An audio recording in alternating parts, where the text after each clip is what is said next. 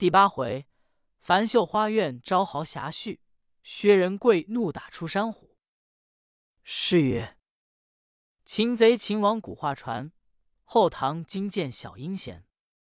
救民除暴成风部，平静樊庄老小安。”众喽啰看见三个强盗多捉了去，多吓得魂胆逍遥，跪下地来说：“好汉饶我们蝼蚁性命，情愿拜好汉为寨王。”仁贵说：“我堂堂义士，岂做这等偷鸡盗狗之人？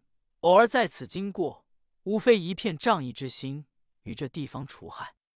今三寇剧情，我也不来伤你等性命。快些各自前去山头收拾粮草，改邪归正，各安生业。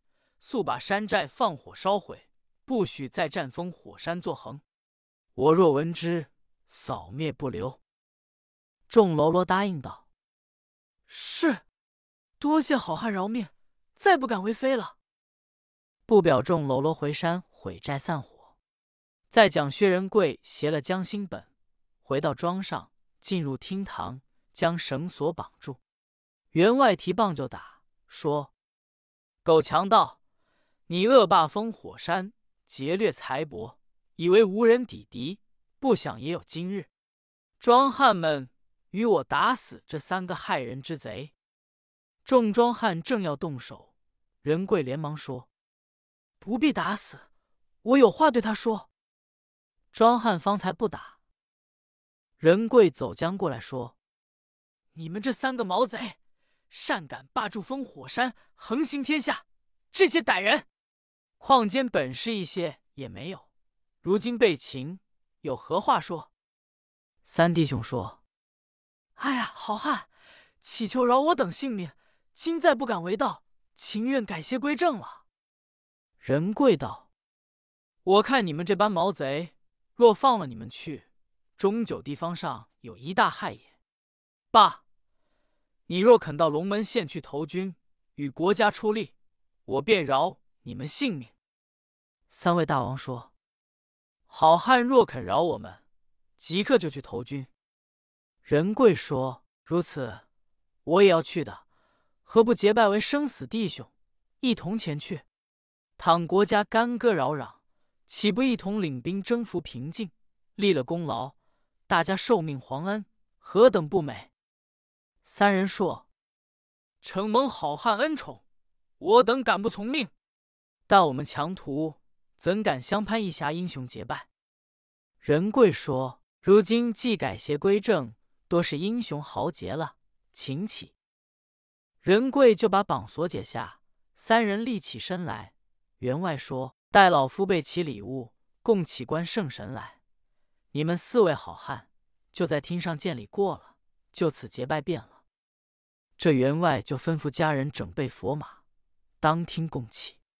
大家跪下，立了千金重誓，结拜生死之交。拜毕，送了神。就在厅上摆酒，四人坐下畅饮。单表这员外走进内房，愿君叫声员外，妾身看着薛仁贵相貌端正，此去投军必有大将之分。女儿正在青春，不如把终身许了他罢。员外大喜道：“愿君之言正合我意，待我就去对他说。”员外走出厅堂说：“薛恩人。”老汉小女年当二十，未曾对亲。老汉夫妇赶忙相救，欲将小女相配恩人，即日成亲，以定后日之靠。未知好汉意下如何？仁贵说：“这个使不得。鄙人已有妻子在家，苦守我成命，难道反在此招亲，岂不是削礼忘恩了？”员外说：“恩人不妨，人家三妻四妾上有在家。”恩人就娶两位也不为过。我家女儿愿做偏房侧室便了。仁贵说：“员外又来了，况府上小姐正当青春年少，怕没有门当户对，怎么？凡与做偏房，岂不有屈了？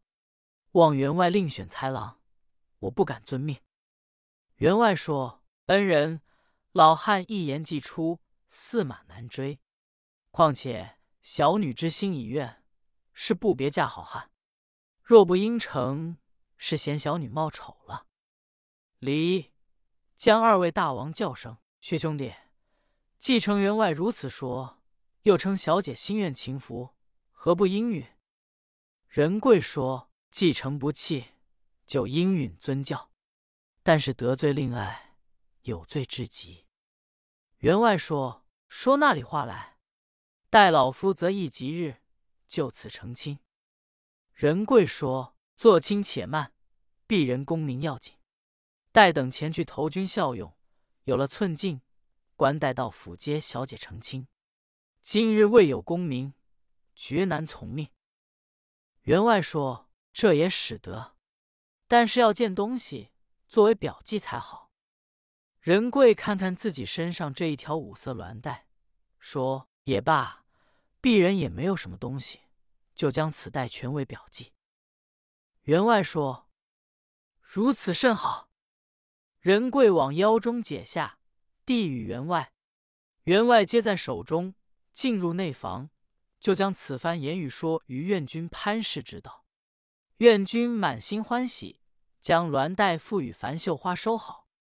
员外重复出听，仁贵道：“岳父，小婿心在功名，时刻不暇，焉肯耽搁？就此拜别。”员外说：“贤婿，小女既属姻亲，务必留心在意。虽则妖精一子名重当时，断不可蹉跎一世宜家之事。”仁贵说：“继承岳父美意，小婿理当不负余望，自然早归，以达深情。”说完，弟兄四人出了墙门，辞别员外，离了樊家庄，在路耽搁了几天，已到了龙门县内，原歇在罗店中。齐业写了三指头军状，仁贵的军状改为薛礼。一宵过了，明日清晨多到辕门。折中军官接进军状，来至大堂，棋牌官铺在公案上。有张大老爷先看了三大王军状，说：“快传进来。”中军答应，连忙传进三人，跪在堂上。张环说：“那一个是李庆红。”应道：“小人就是。”张环说：“你既来投军，可能弓马精熟？”庆红说。小人见能百步穿杨，十八般武艺件件皆精。张环说：“你胳膊有多少气力？”庆红说：“小人左膊有四百斤，右膊有三百斤。”张环说：“你善用什么器械？”庆红说：“小人惯用一把大刀。”张环说：“既如此，你刀可带来。”庆红说：“带在外边。”张环说：“快取来耍与本总看。”庆红答应，到外边拿了大刀，来到大堂上耍起来了。这个刀法精通，风声摇响。使完了，跪伏在地。张环又传进江心本，江心霸也是这一般问过了，也是个把枪刀之法使了一番。张环满怀欢喜说：“本总十二名棋牌。”已得九个，看你三人刀法精通，枪法熟透，不免在标下凑成十二名便了。三人大悦，说：“多谢总爷抬举。”三人改换棋牌板式，站立两旁。那张大老爷看到第四章上写着“巨头军状上薛礼，山西绛州龙门县人士”，便心中一想，说：“又有什么龙门县姓薛的？”不要管他，吩咐中军传他进来。那中军答应一声，连忙出辕门，传进薛礼到大堂跪下。张环抬头一看，啊，原来就是薛仁贵，他改了名字来的。这番不觉大怒，便兜头大喝道：“你这该死的狗头！本总好意放你一条生路，你怎么还不知死活？”今日还要前来送命吗？左右过来，与我将这狗头绑出辕门开刀。左右一声答应，吓得薛礼魂不在身，说：“哎呀，大老爷，小人前来投生，不是投死的。前日犯了大老爷讳字，所以要把小人处斩。今日没有什么过犯了，大老爷为什么又要把小人处斩起来？”张环喝道：“你还说没有什么过犯吗？本总奉了朝廷旨意，龙门县招兵，凡事取吉祥。你看大堂上多是穿红着绿，偏偏你这狗头满身尽是穿着白服，你带孝投军，分明咒诅本总了，还不拿下去看刀？”这番李庆红、江心本、江心霸三人跪下，叫声：“大老爷在上，薛仁贵乃是棋牌结义弟兄，他生性好穿白眼，同来投军。既然误犯了大老爷的军令，望大老爷可念棋牌生死好友，患难相扶，且饶他这条狗命。”张环说：“也罢，看三位棋牌面上，暂且饶你。”左右过来，与我赶出去。两旁一声答应，将仁贵推出辕门。仁贵仰天长叹说：“可罢了，哪知道我这等命苦，伙同兄弟们两转投军，尽皆不用。难道我这般命薄，没有功名之分，故而总兵推出不用？如今想起来，到底是命运不该朱子贵。”终归林下做闲人，不如回家去罢。将将就就苦度了日子，何苦在此受些惊恐？正在思想，后面李庆红与江氏兄弟三人一起赶上前来说：“薛哥，我们四人同来投军，偏偏不用哥哥。日后开兵打仗，没有哥哥在内，叫兄弟们也无兴趣。不如我们退回烽火山，同围草寇罢。”仁贵说：“兄弟们又来了，为兄穿白触怒了大老爷，所以不用。你等总也喜得龙宠，后来功名如在反掌之中，为什么反复去做绿林响马起来？这个断断使不得。”三人说：“既如此，哥哥此去改换衣服，再来投军，小弟们在此厚望。”仁贵说：“哎，兄弟，我二次投军。”尚不受用，此乃命贱，再来也无益了。若是兄弟思念今日结拜之情，后来功名成就，尽得帝皇在圣驾前保举一本，提拔为兄，就为万幸了。三弟兄道：“这个何萧说的？如此，哥哥小心回家，再图后会。”仁贵应声晓得。别了三弟兄。到饭店中取了行囊，闷闷在路。我且不表。单讲三弟兄回到总府衙门，送了中军盔甲营。棋牌房内，周青见礼，大家细谈出身之事，并薛礼二次投军不用，叹息良久。大家说：“我们都是结义兄弟了，自后同心竭力，不可欺兄灭弟就是了。”按下不表。再讲仁贵，自别里。将三弟兄闷闷不乐，到饭店歇了一宵，早上就醒。不上四五里路，但见树木森森，两边多是高山，崎岖难行。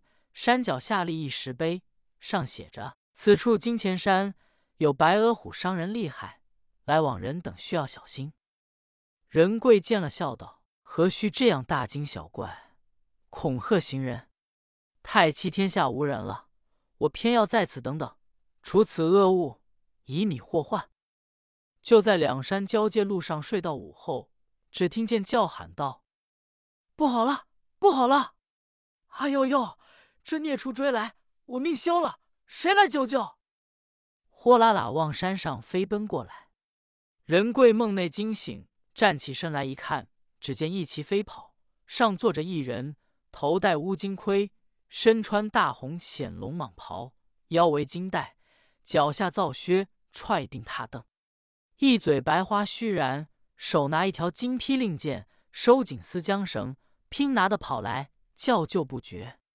仁贵一看，后面白客虎飞也赶来，心中暗想：这人不是皇亲，定是国戚，我不救他，必遭虎害。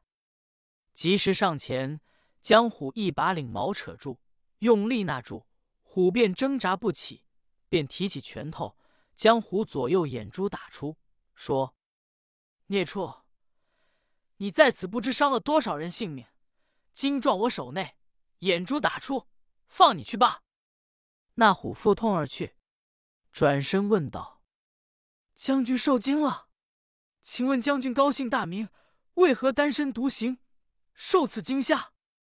那将军道：“我乃鲁国功臣咬金，奉旨各路催赶钱粮，打从此地经过，不期遇此孽畜。我若少年，就是一只猛虎，也不怕他。如今年老力衰，无能为矣。幸遇壮士，感恩非浅。请问壮士既有这等本事，现今龙门县内招兵，何不去投军，以期寸进？在此山路上经营，有何益处？”仁贵道：“原来是程老千岁，小人不知，多多不罪。”但不瞒千岁说，小人时官运检两次投军，张总兵老爷总是不用，所以无幸退回，欲转家乡，闷闷不快，在此山林睡觉。忽闻喧喊，故此起来。咬金道：“你有这本事，为何他不用？”仁贵道：“连小人也不知道，但我们兄弟四人都用，单单不用我。”咬金大怒道：“岂有此理！张世贵奉旨招兵，挑选勇猛英雄，为何不用？孤欲带你到京，只是不便。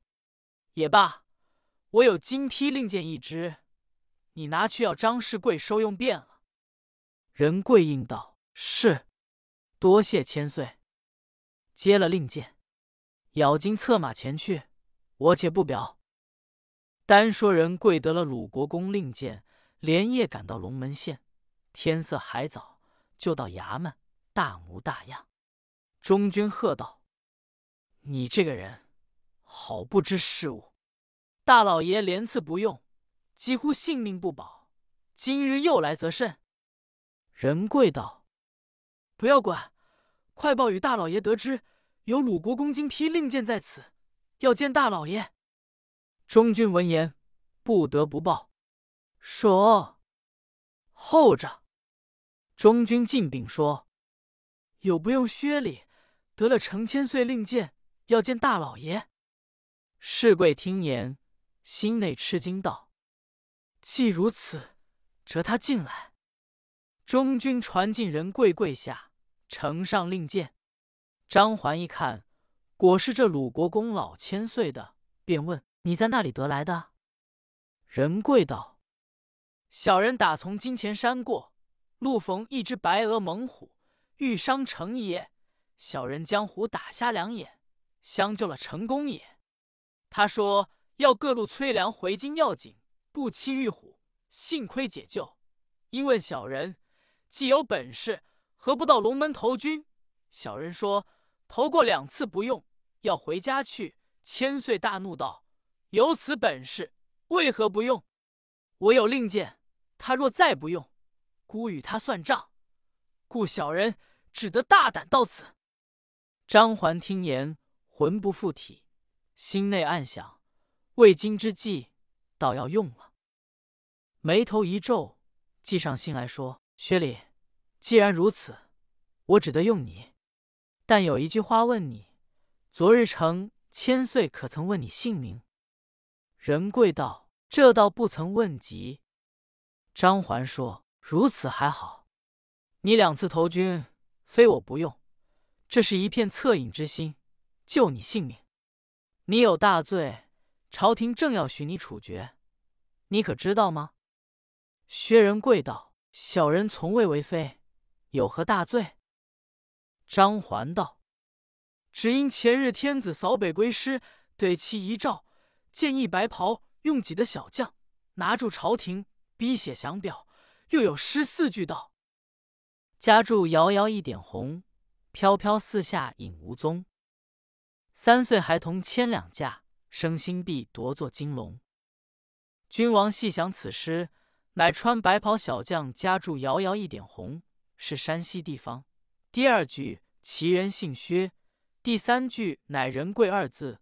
末句言此薛仁贵要夺天下的意思，留此人在世，后必为患。于是降旨要暗暗查究你，其皆到今处决，以绝后患。你不知死活，钻入往来。我有好生之德，故拖延犯会犯忌，拿去开刀，使你不敢再来，绝此投军之念，岂不救了你性命？不到你又偏偏遇着鲁国公，幸喜不知姓名。若说出来，请客拿到京师处决。如今有了这支令箭，我也难救你了。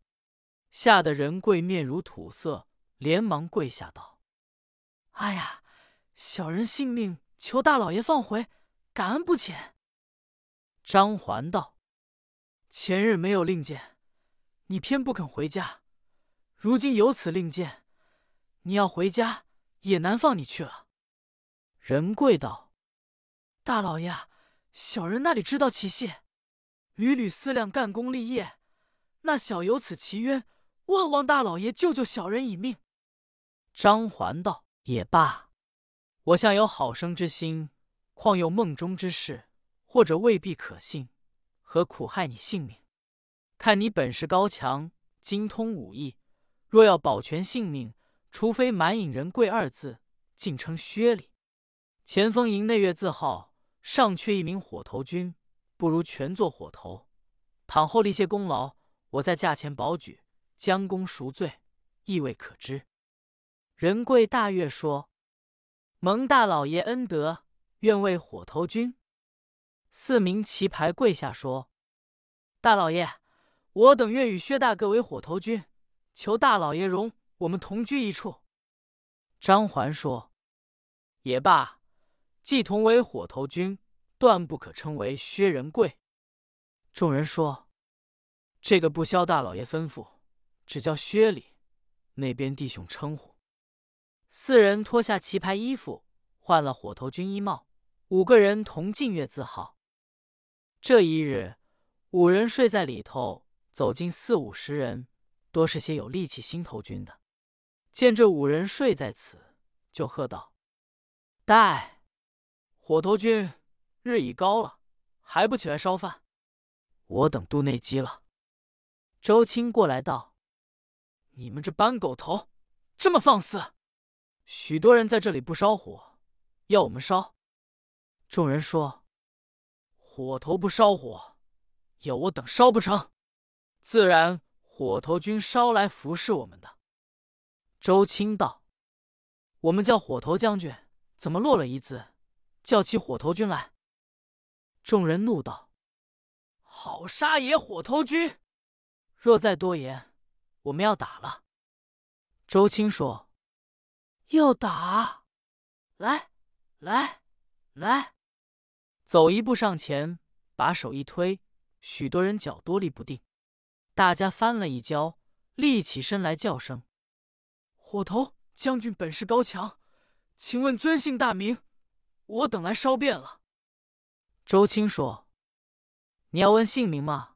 这三位李庆红、江心本、江心霸，做绿林出身，在烽火山杀人放火不转眼的主顾，骁勇不过，被我薛大哥活擒的，只得改邪归正路，投军立作立功人。”毕竟众英雄如何出息，且看下回分解。